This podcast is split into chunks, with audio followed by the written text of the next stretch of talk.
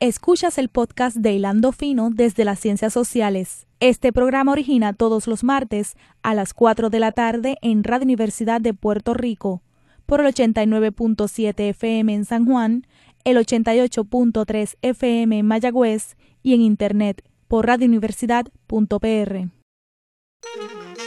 Cadena Radio Universidad de Puerto Rico presenta Hilando Fino desde las Ciencias Sociales un programa de análisis profundo sobre temas contemporáneos de interés nacional e internacional a cargo de profesores e investigadores universitarios.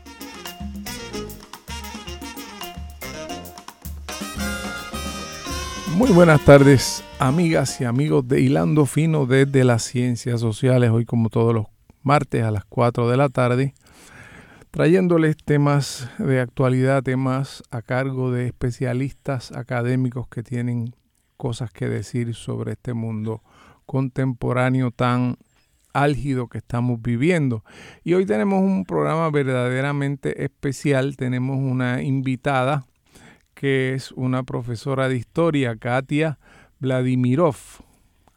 Nice to, to have you here today. Thank you. Ella es eh, historiadora, es profesora de historia en el Kennesaw State University.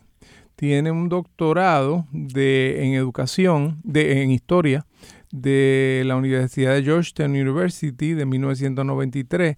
Tiene una maestría de George Mason University eh, en 1988 y tiene un bachillerato y maestría de la eh, Academia de Historia del Estado en, Humanidades de eh, Moscú, en Rusia. Ella es rusa y habla inglés, ruso, polaco, francés, turco y está en progreso con el danés. Eh, lamentablemente no, habla español, así que el programa se va a conducir. No, unfortunately not, sorry. pero entiende el español eh, y no se va a conducir en, en, inglés el programa. Eh, y el programa le, le, agradecemos mucho a Marcial Ocasio, que ha hecho las gestiones, el director del Departamento de Historia de la Universidad de Puerto Rico, y a la doctora Sandra Pujals, coordinadora del programa graduado de, de Georgetown. Quisiera que ambos hablaran un poco.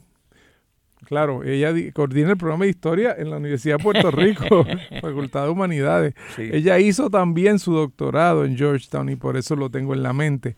Quisiera que ambos hablaran un poco de la visita de Katia Vladimirov al recinto, que, qué actividades se llevaron a cabo hoy martes y cuáles se van a llevar a cabo el miércoles y el jueves para que el público eh, conozca de estas actividades. Ok. Eh, gracias por tenernos en tu programa.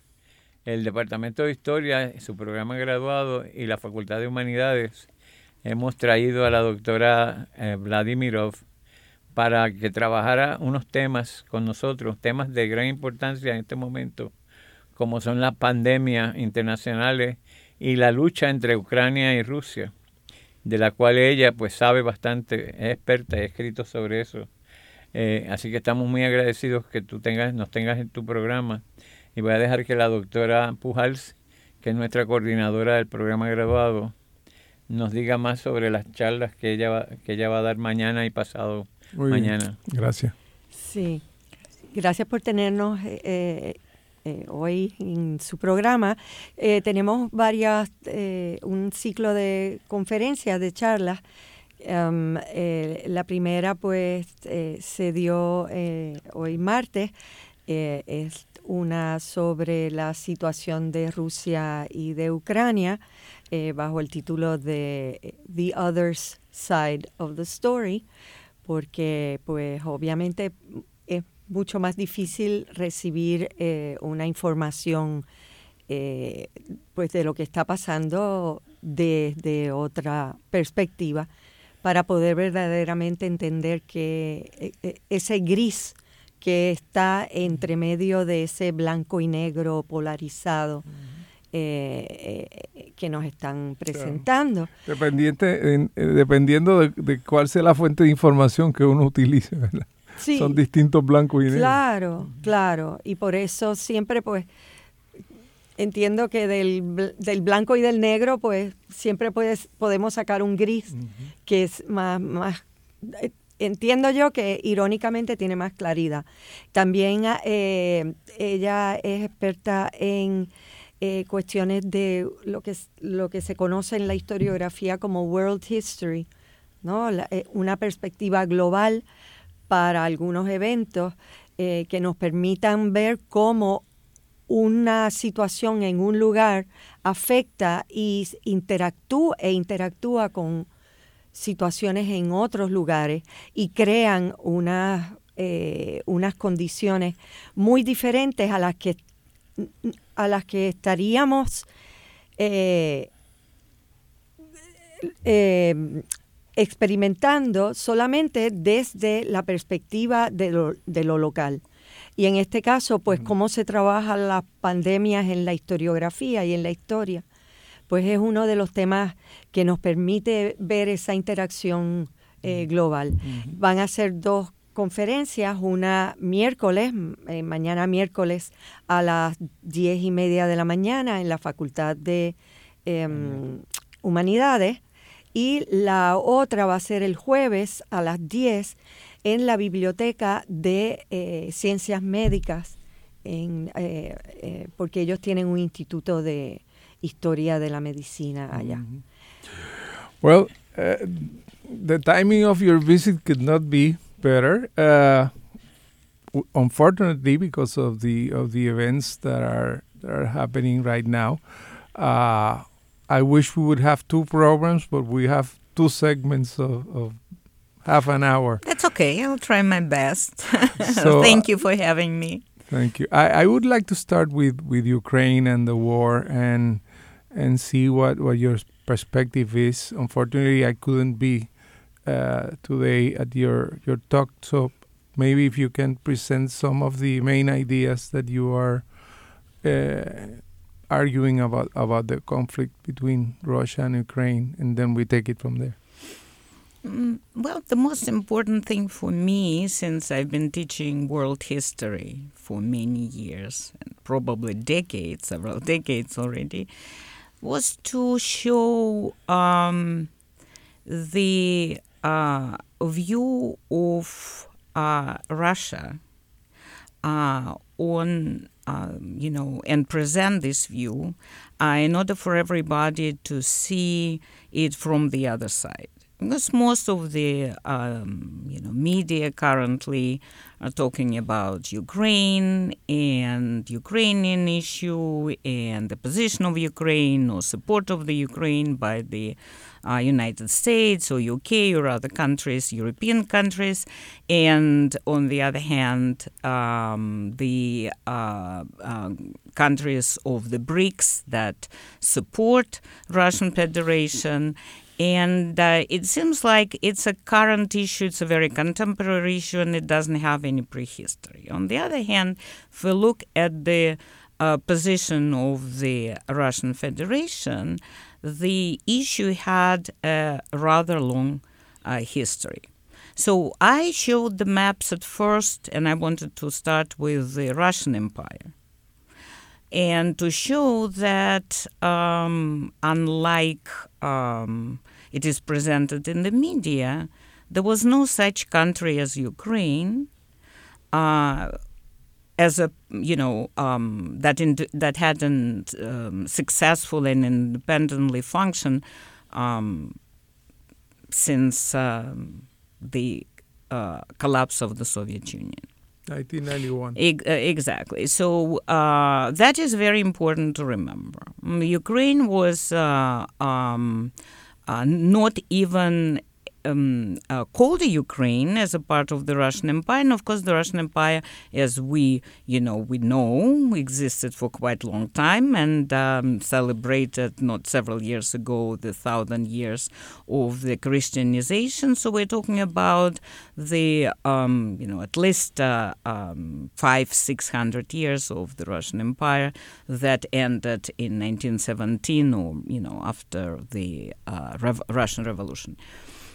Um, there were a couple of the um, settlements that were established by different Russian tsars and particularly Catherine the Great. And we are talking about 1773, 1776, a couple of cities. And if you, for example, um, follow the news, most of those cities that were built and established by the Russian imperial administration in 18th century um, have been currently in the news. You know, cities like Kherson, cities like Odessa, uh, Nikolaev, Berdyansk, all of these cities were built by the uh, Russian imperial administration uh, in those years of Catherine the Great. And I'm not going to mention other tsars because, you know, it's pretty much uh, kind of the same. That was um, an outpost really, you know, kind of a bunch of an outpost that were built and uh, in the south of the empire.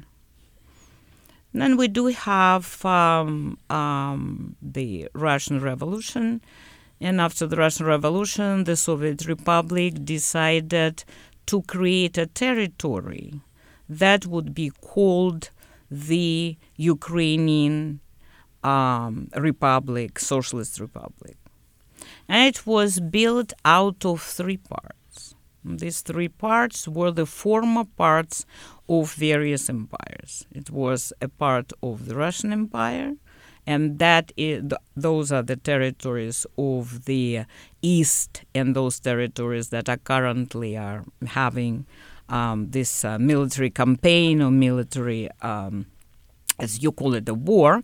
The Russians call it a military campaign, right? But that is a territory that was traditionally Russian, considered traditionally Russian from the perspective of Russians. Uh, um, it is Russian territory. Uh, then you have the uh, western part of Ukraine, which was essentially Galicia, and this Galicia was a part of Austro-Hungarian Empire. Austro-Hungarian Empire collapsed after the um, uh, was disintegrated and taken by the other countries as a result of the uh, First World War. And then we do have a center part, which is a Kiev and uh, the um, the surrounding uh, smaller um, principalities. That was a um, rather older, more ancient part. So we essentially had a, a construct that was built by 1922 uh, out of these three parts. Well, unlike, uh, you know, obviously the Soviet historiography and the Soviet propaganda presented um, the so- Ukrainian Socialist Republic as one unified, brotherly, happy, um, exciting, you know, glorious um, uh, entity. However, the um, animosities between those three parts had been in existence since then. And then you have the end of the Soviet Union in uh, um, 90s, and uh, uh, the Ukrainian Republic uh, acquires independence. So essentially, that is the first time when it um, uh, acquired sovereignty. And here we go again. Do we have again three groups that uh, couldn't pretty much agree on anything? Uh, most of the parts that are closer to Russia and the southern parts of Ukraine um, are heavily populated by the Russian uh, by the Russians. Not that I bet not that many people can actually distinguish how the Russians from the Ukrainians because it's essentially the same Slavic people. But for the sake of argument, let's just say that those were Russians because they had the passports mm-hmm. in which they had the Russian written in the uh, in the nationality graph. And it, and it seems also that language is a big deal in terms of uh, well, that is actually a peculiar thing because, as you you know, uh, the Ukrainians speak Russian mostly among themselves, Hmm. And you know, if you, for example, um, uh, I do have friends. I live in Atlanta. I do have friends. Uh, they're part of the um, Ukrainian. You know, you can call it diaspora or you can call it the the community. Uh, they all came from different parts of Ukraine. They speak Russian among themselves. Okay. And some of them actually do not know Ukrainian that well. So they use a kind of a slang which is called surzhyk. And surzhyk is a variation of, uh, it would be as if you were kind of pretending to speak Ukrainian, but essentially, essentially is not a proper Ukrainian, mm-hmm. right? And as you can uh, also, if you listen to the, uh, to the political leaders, of Ukraine in the you know since 1992, most of them uh, spoke and still uh, speak Russian better than they speak Ukrainian. Mm, that's probably because it was easier. Uh, most of them, are ma- there are many intermarried uh, to the Russian-speaking people. They worked in the. Uh, it was one big country where everybody, you know, married various people. There was no, there was there was always a distinction. You know, it's like, well, they say, oh, you know, like this, this, you know, he is Ukrainian or she is from Ukraine, but there was not much animosity um, to uh, the Ukrainians, and in fact. Um, according to my research, uh, in the course of the Soviet Union, um, most of the leaders of the Soviet Union came from Ukraine. By that, we can name Khrushchev, Brezhnev, um, uh, and all of those people, they all came from Ukraine. They were born in Ukraine, educated in Ukraine, and then um, uh, using um, they used the social mobility through the party, through the administrative work, uh, to advance to the positions in Kremlin, or became the uh, they became the members of the Supreme Soviet or the ministers, whatnot that was a rather a privileged republic, if that is, you know, a proper term, because mm-hmm, mm-hmm. there was a certain hierarchy of republics, right, at that time. So then, you know, back to this uh, 92, uh, the relationship between these th- three parts started to disintegrate and uh, the, they themselves acknowledged that. They had uh, what um, six different administrations and uh, uh, various leaders from the, at first from the Soviet times, then uh, new times. Then you know they tried the oligarchs like the like Poroshenko, and then uh, they uh, now you have Zelensky. So there's been a long history of various administrations that didn't really suc- succeeded in bringing up the economy, building the pol- the independent policy, and uh, uh, even the, if you if you read, for example, the um, Economist, the, the um, you know the journal that the magazine that I've been been reading recent rereading recently, uh, they've been rather alarming uh, articles about the fact that uh, the Ukrainian administration had all the elements to succeed, and they didn't even at that time, we're talking about the 90s, and there was corruption, there was, um, you know, the uh, various coups uh, against the legitimate government as it happened in 2014. So from the perspective of the Russians again, Maidan, what they call it, the rebellion that you know that happened and that replaced the administration of uh, Yanukovych and Poroshenko came to power, was an illegitimate coup because um, Yanukovych was legitimately elected. There were international observers at the time of the elections, and it was not uh, something that was taken lightly. Yet the um, what, what, year, what year 2014 14 and from that moment the trouble the real trouble starts. Mm-hmm.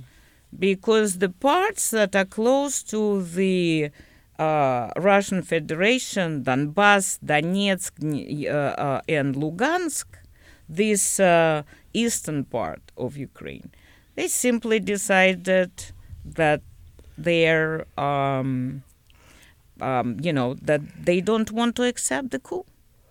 They think that it's a legitimate government.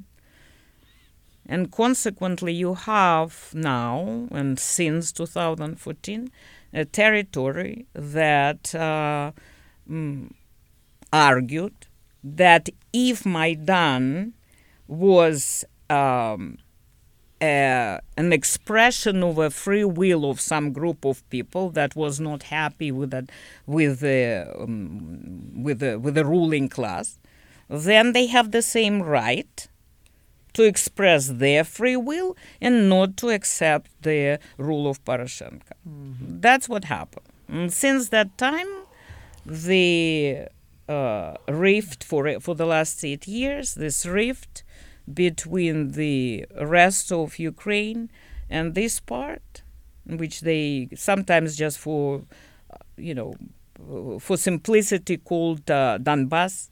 It's a um, area very heavily populated. Uh, there are smaller cities. There are a lot of villages, and uh, they, from their perspective, they're under siege because the government of uh, Kiev doesn't let them go and create their own independence, although they declare the independence. They do not want to join Russia because that was not their intention. They uh, uh, found themselves to be um, portrayed in the media as, you know, as um, um, evil, monstrous, um, uh, creatures, and thus uh, they felt that their the, the the population of that uh, territory is uh, not really the citizens anymore. Let me ask you something. Uh, the there is that narrative about about the war and then there's another narrative that has to do more with the expansion of NATO and and the fact that the, the Russia wouldn't allow uh, NATO to expand into Ukraine because it was the border of, of Russia, and that was very intimidating and created a security risk for the for Russia.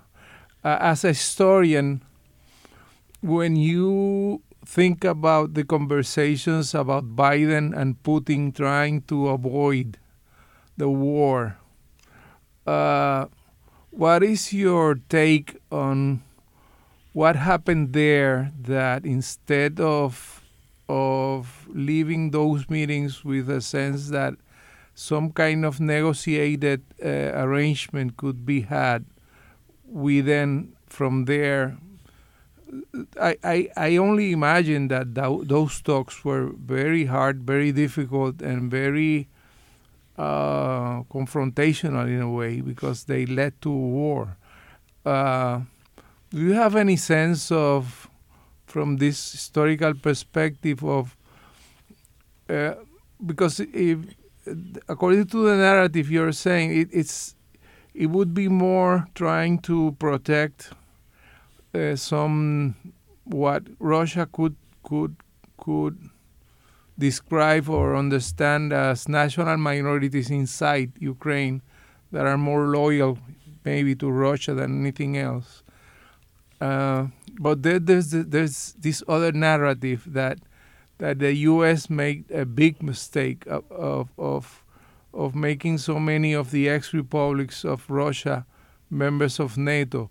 What do you think that that really created the the environment to in order to go to war, to take that that that ultimate uh, so difficult decision, it would seem to to to to have a military confrontation, to have I don't know four five million uh, people migrating out of Ukraine, loss of civil life. It's it's a mess. Uh, yeah, it is a mess. Well, the the war is not really it's not really a pretty thing mm-hmm. you know that we always uh, known, and everybody knows. I think that that's uh, yeah. You, but you're completely right. I mean, I just uh, uh, Ukraine is just one part of the tiny part of the narrative. If we kind of move the camera a little bit further, and that's what uh, Professor uh, uh, Pujals was was talking about. You know, to look at it from the from the larger view. Uh, Ukraine is just one part of the border. Uh, of the territory that borders with the Russian Federation. But you do have the Baltic republics, they're all the members of the uh, NATO. You do have the um, um, uh, Romanians, you do have uh, the um, uh, you know, you do have the Romanians, you do have the uh, Poland, of, of, course, as the major uh, um, uh, major recipients of the, not only the, the members of the European Union, they're members of, of NATO, they're members, they uh, re, they have the military presence there of, by by NATO, they have the armament, they sell trade, they purchase uh, um, uh, arms, and um, I think that the uh, pressure was building up since probably the uh, 90s. And uh, the Russians uh, felt that uh, this pressure was uh, no longer a possibility because you cannot take lightly the war. And of course, you know, it's interesting that you say Yet you mentioned Biden in connection with NATO, because of course, you know, we all know that uh, United States is the major contributor, right? And mm-hmm. essentially, it's an organization that is uh, mm-hmm. very close, uh, yeah. closely uh, related to. No, and, and I think at some point Putin said that he wanted to negotiate this with absolutely, Biden, with, uh, absolutely. There's a, there was the moment that it was all was possible to avoid. Uh, they had to the, the the the requests were from the Russia the Russia not just Putin you know like everybody you know we all kind of think that Putin is in charge of everything. But you know you have to remember that not only he does have a significant support more than 80% of the population behind him but also there are other members of uh, of the government that are rather popular. You know, you do have the significant military, uh, um, um, uh, irregular army and the navy and the fleet and whatnot that been supported uh, by the minister Shoigu, for example. You do have a very big popularity of the foreign minister Lavrov and uh, many, many other people, uh, you know, who are making this decision. Me, I don't think that decision was making lightly. Let, let me ask you a difficult question. At the end, do you think that Russia will uh, end up being uh, as as a as a world power as a as a historical entity will will uh, regret this war or do you think that at the end you you because some people think that this is the beginning of a new era in international relations yeah. where China and Russia will become closer, and this is where we're seeing a big shift, uh, historical shift taking place. How do you see this? I think that you're right. The position of Russians, from what from what I could tell, obviously, I, you know, I'm not in their heads. I cannot uh, be hundred percent sure, but from my perspective, they want to show that uh, they're the power. Um, they're not going to be told what to do in terms of politics, in terms of foreign politics, uh, uh, internal politics, financial systems, and other things. That um, they are mighty enough to be respected and considered and uh, um, uh, that they have their own uh, right in their own right to establish independent connections with China, India, uh, African uh, countries, or any um, um, you know. Well, the first part of our program Okay. is, is over. Uh, so vamos a hacer una pausa aquí en Hilando Fino porque Fidel nos está ordenando que hagamos una pausa y entonces regresamos.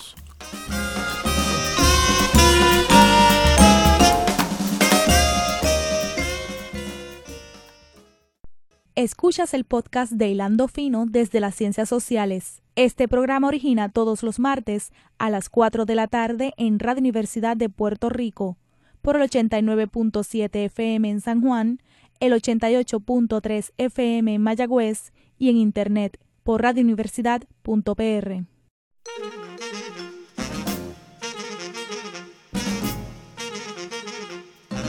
Regresamos amigas y amigos a Fino desde las Ciencias Sociales. Hoy tenemos un programa internacional, multilingüe, multitemático y de varios, varios invitados. Tenemos con nosotros a Katia Vla- Vladimirov, perdón. Eh, ella eh, viene de, enseña en Estados Unidos en la, en la eh, State University, tiene un doctorado en historia de Georgetown University, pero estudió también en Moscú y conoce muy bien la historia de, de la Unión Soviética, de Rusia. Ha estudiado la burocracia, ha escrito dos libros sobre el tema de la burocracia, así que un día la podemos traer aquí para que nos haga una disertación sobre eso. Tenemos al director del Departamento de Historia, Marcial Ocasio, y está eh, con nosotros Sandra Pujals, que es la coordinadora del programa graduado de Georgetown. Ellas dos se conocieron estudiando ambas en la Universidad de Georgetown hace unos cuantos años ya. Eh, Sandra, eh, háblanos de esta segunda conferencia que va, que va a estar dando, que ya no es sobre el tema de Ucrania, nos hubiera que, gustado quedarnos en ese tema, pero, pero este tema también es un tema fundamental. Sí, claro, y definitivamente mucho más light de que, que el de Rusia y Ucrania. Vamos a ponerlo en perspectiva, ¿no? Pero es una, es un, es una presentación sobre las pandemias en la historia y la forma en que las pandemias como estamos entendiendo cada vez más, han afectado hasta el curso de la historia.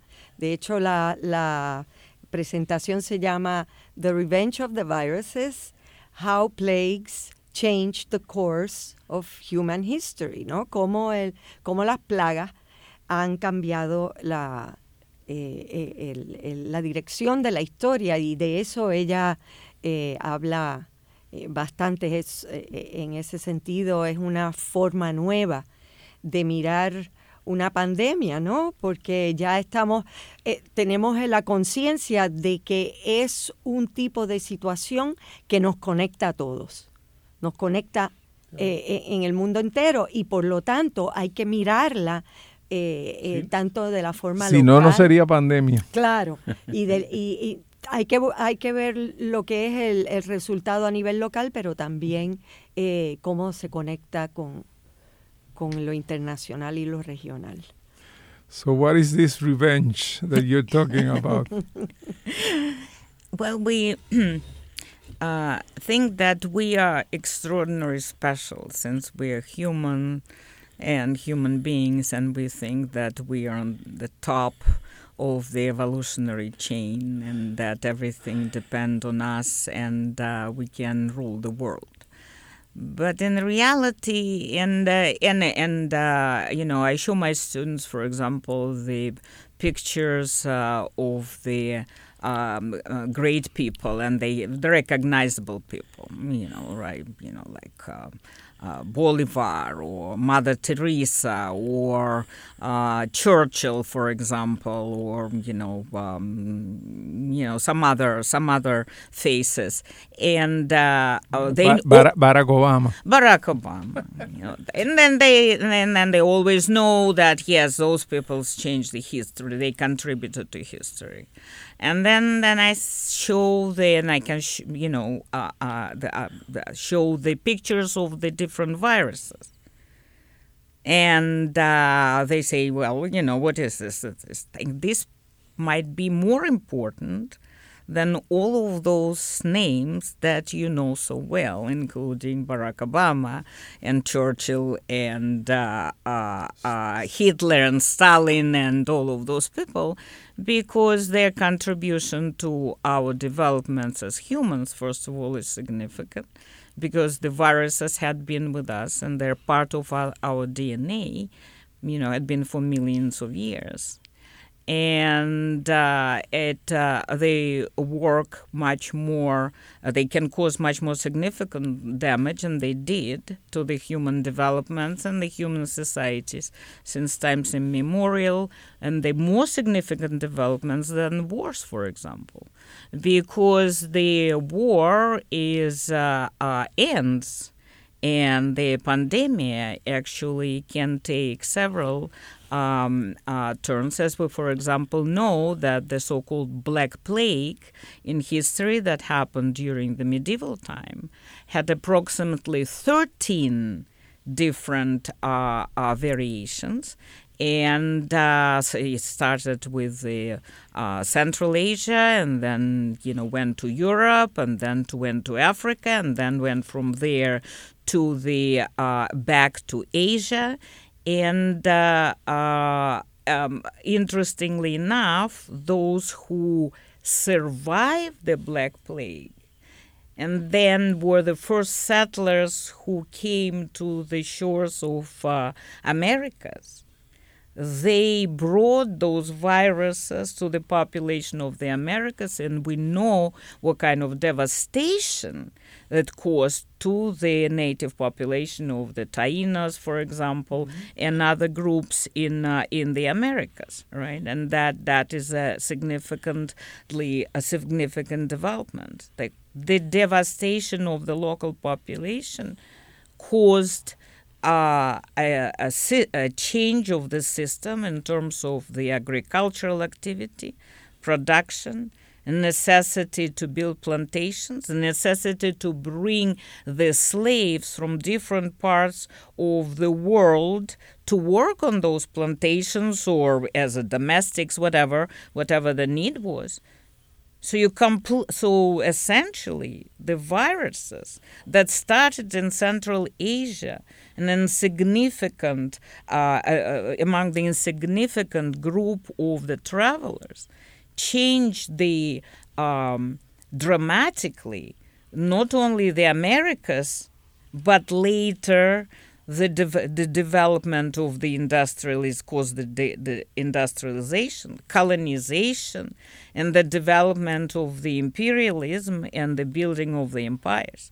And then those empires who went into the conflict with the, with uh, each other during the, for example, First World War, uh, again met with the um, um, the Spanish flu, so-called Spanish flu, right? That again caused a significant uh, changes in the population of Europe and brought new migrations to Europe.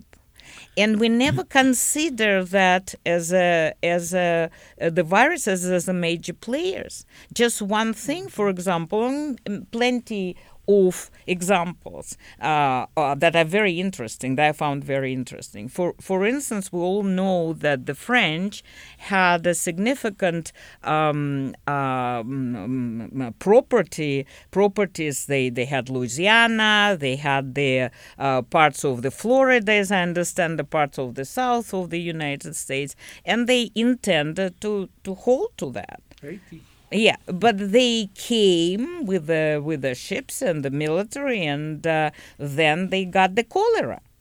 Mm, because of the cholera, most of the uh, people on those boats, the soldiers and the you know um, people who um, carried the weapons and who had the cannons and whatnot, they died or they were weakened and they couldn't hold to that so they were very they had no other choice but to sell the properties of the french uh, uh, to the Ameri- uh, to the americans and you know to the united states And that changed completely the history of the South and also affected, as I understand, the Caribbeans and the mm-hmm. uh, uh, and the uh, Central America. So, seemingly tiny virus of cholera, right, forced this sale of Louisiana and the disappearance of the French practically from this part of the world, yeah. right? And then, of course, they had to move someplace else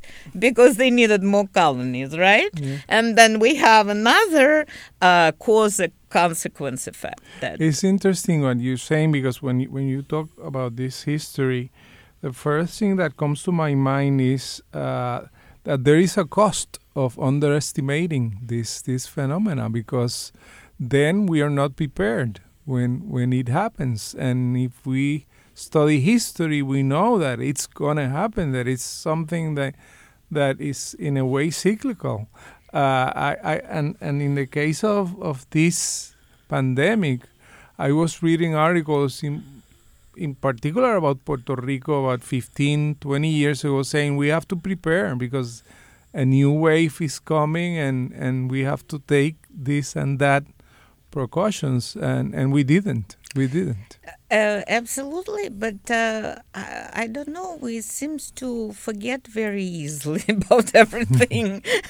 I don't know how it happens, but I remember that one. But, but, what, you, what you're suggesting, in a, in a way, the way we teach history, maybe we are not giving enough importance to, to that to that uh, uh, specific moments in history where viruses and pandemics have made enormous differences, almost as acting as as as, as as actors in, in the drama by, by themselves. Yeah, absolutely, they are great actors and they're very important actors.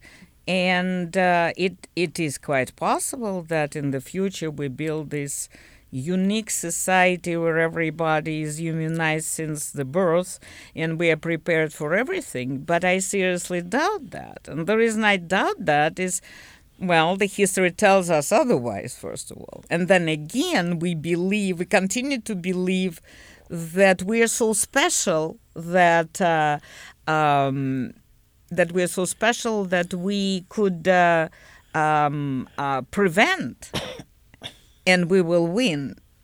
Whereas it's not obvious who is winning because not only the viruses uh, changed us, but they are the part of our DNA, and some um, specialists, uh, you know, the, the, the virusologists, they argue that that's how our DNA is constructed, that we survive the hardships and then this part of the virus becomes absorbed by the you know as a part of our evolution. So who are the viruses? What are they? They are the friends or the enemies. Mm, interesting. Yeah. Marcial. Yes i wanted to ask you a question dr vladimir.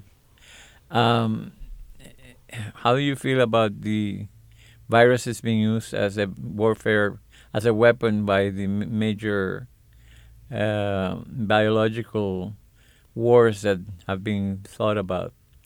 Yeah, I think it's, uh, you know, well, I mean, of course, you know, morality really is not a category of history, let me put it this way. But from my personal perspective, I found it completely immoral. Uh, to um, uh, establish biological labs uh, use uh, uh, secretly or not so secretly uh-huh. Uh, the testing on the on the prisoners, um, minorities, as we know, for example. There've been uh, such tests done even on several groups of minorities in the United States in the 50s and even the 60s uh, without their consent.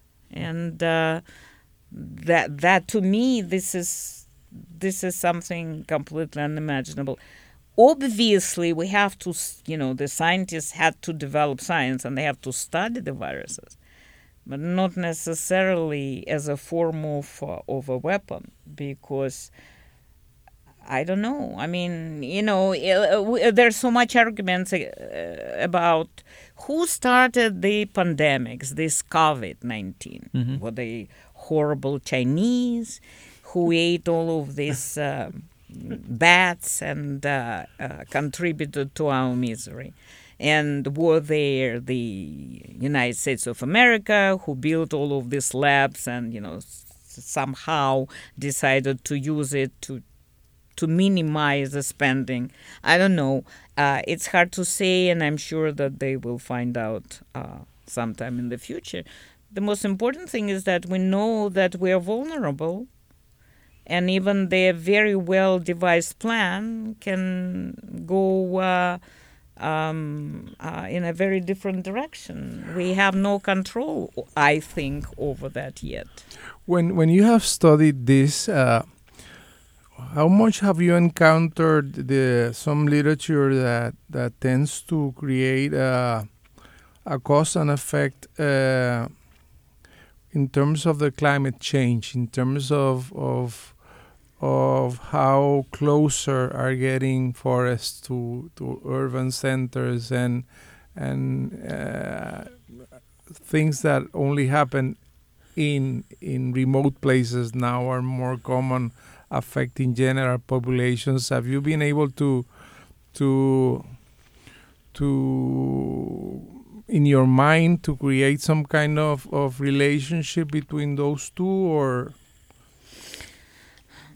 I do not necessarily think that the climate changes because you know the climate changes had been happening before and then seems that the viruses can adapt much better than we can you know. Maybe we kind of uh, follow the viruses, so to speak, or they help uh, us adapt uh, because the um, the, um, um, the, the cooling and the heating of the planet had been happening before, and um, it's arguable that uh, the viruses actually care about that. You know, we should probably ask them, and you should probably interview them. You know, for your for your pro, for your program. What what clearly is happening is this um, uh, our um, ability to travel and migrate in mass numbers um, in the modern world certainly contribute to the pandemics. There's no question about this. It took several years for the caravans to reach, for example, from one part of the world to the other. Whereas now you get on the fl- plane, and then you know if a person carries the virus, then the entire plane is sick. And you know I don't don't really have to tell you the the way it spreads. So certainly we became rather careless about this. Uh, um, again, thinking that we are uh, ultimately kind of a godly creatures and we can uh, have power uh, over skies and driving in masses, mm. migrating mm. in groups.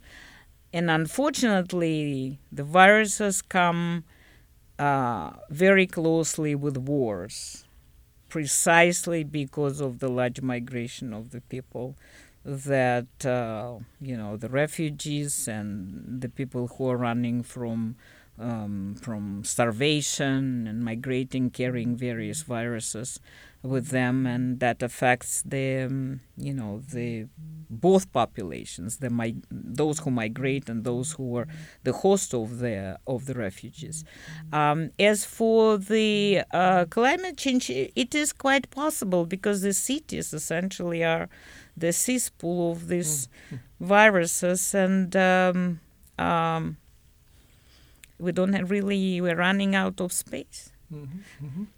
Uh, from from my, the perspective that I'm seeing this, uh, th- there are two factors that I would like you to comment. One is that maybe because because of the fact that leaders like Trump were were in the mix, but one thing that was observable was a rising nationalism, as you say, the, the, the Chinese virus and this and that. Uh, but also a more fundamental thing, I, it, it has to do with state capacity. With now, this this new challenge has to do with a collective effort that is more than the individuals in a society that that suddenly we rediscover that there's a need for an efficient, capable government uh, that is able to, to take the preventive measures, that is able to to have a vaccine and to have the policy to promote those those studies and and be able to have good uh, strategies in terms of epidemi- epidemiology, in terms of whether you how you're gonna achieve the the whole population being exposed to it or not. It's a, it's a, it's a new era in that sense also. It's a new era, absolutely. Um, well, uh, historically, again, the times of the building of the empires or the uh, many entities like for example european union or the united states or the soviet union or the larger entities like unified Euro- unified europe unified italy unified germany you know then goes into the disintegration of the large entities rise of nationalism and at the time of them then the desire the necessity for the strong government then that strong government is pushing the population of their own population and the po- population of the whole world too far. Then there's a rebellion against the strong arm, and then again the liberal ideas come, you know, come to the surface, and they dis- and they uh, and there is a necessity to build again a global unity, a bigger unity. You know, so. Uh, Cyclical. you know, from the perspective of the viruses, we're probably very dumb because we keep doing the same thing over and over again. But as humans, but but that that's how that's how the cycles the cycles goes. We are certainly at the time of the uh, rise of the nationalism and been already for quite some time. I would say probably at least ten years, maybe more or maybe 15 years. Uh, and that is going all around the world. This is not uh, something uniquely uh, unique to the United States or, you know, to, the, to this hemisphere. Um, and uh, um, uh, that that is a question. The pandemic actually tests this. Are we ready for joint efforts? Or we are each for ourselves? You know, we are all, are we sitting in the closed, uh, uh, confined uh, um, apartments, houses, or offices without collaboration with the other people? Or we are finally getting out and trying to confront this, uh, holding hands, singing kumbaya, or I don't know, dancing around the fire. Uh, th- there is a need for that but we've been spoiled and uh, feeling exclusive and feeling um, um, you know nationalistic in a sense that of a superiority that we know everything. Viruses showed us again that that's not the case. Yeah, and, and if we don't have a global strategy, then new variants it's exactly come more and more, and then you, the problem never ends. Exactly, and Dr. Fauci just said it's coming, and he knows better, I guess. and also the idea that we have to find the the one the, the one who is at fault. It's it's also I mean it keeps us away. No, eh, eh, la idea de buscar quién es el culpable nos nos lleva a enfocarnos en algo que no permite esa conciencia global. Quisiera aprovechar para Sí, invitarlos para, para las conferencias que, eh, que van a ser el Miércoles.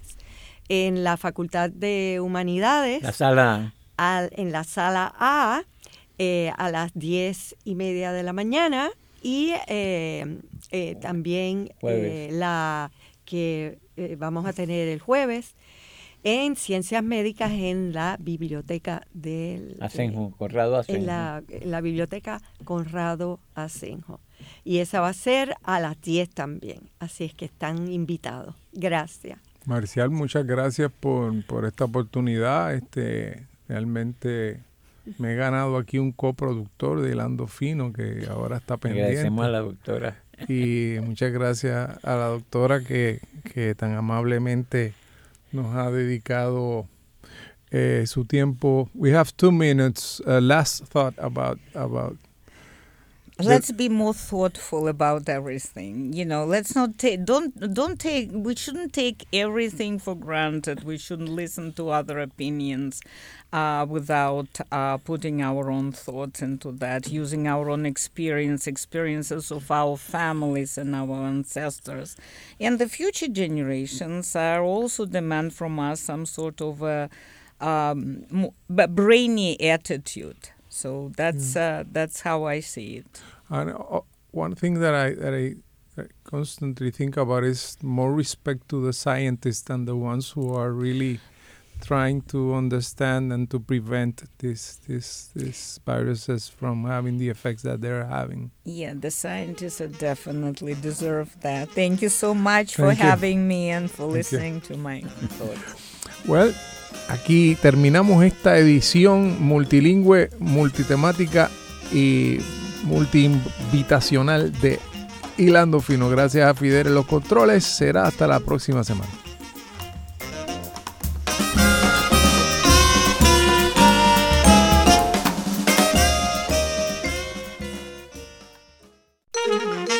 Cadena Radio Universidad de Puerto Rico presentó Hilando Fino desde las Ciencias Sociales.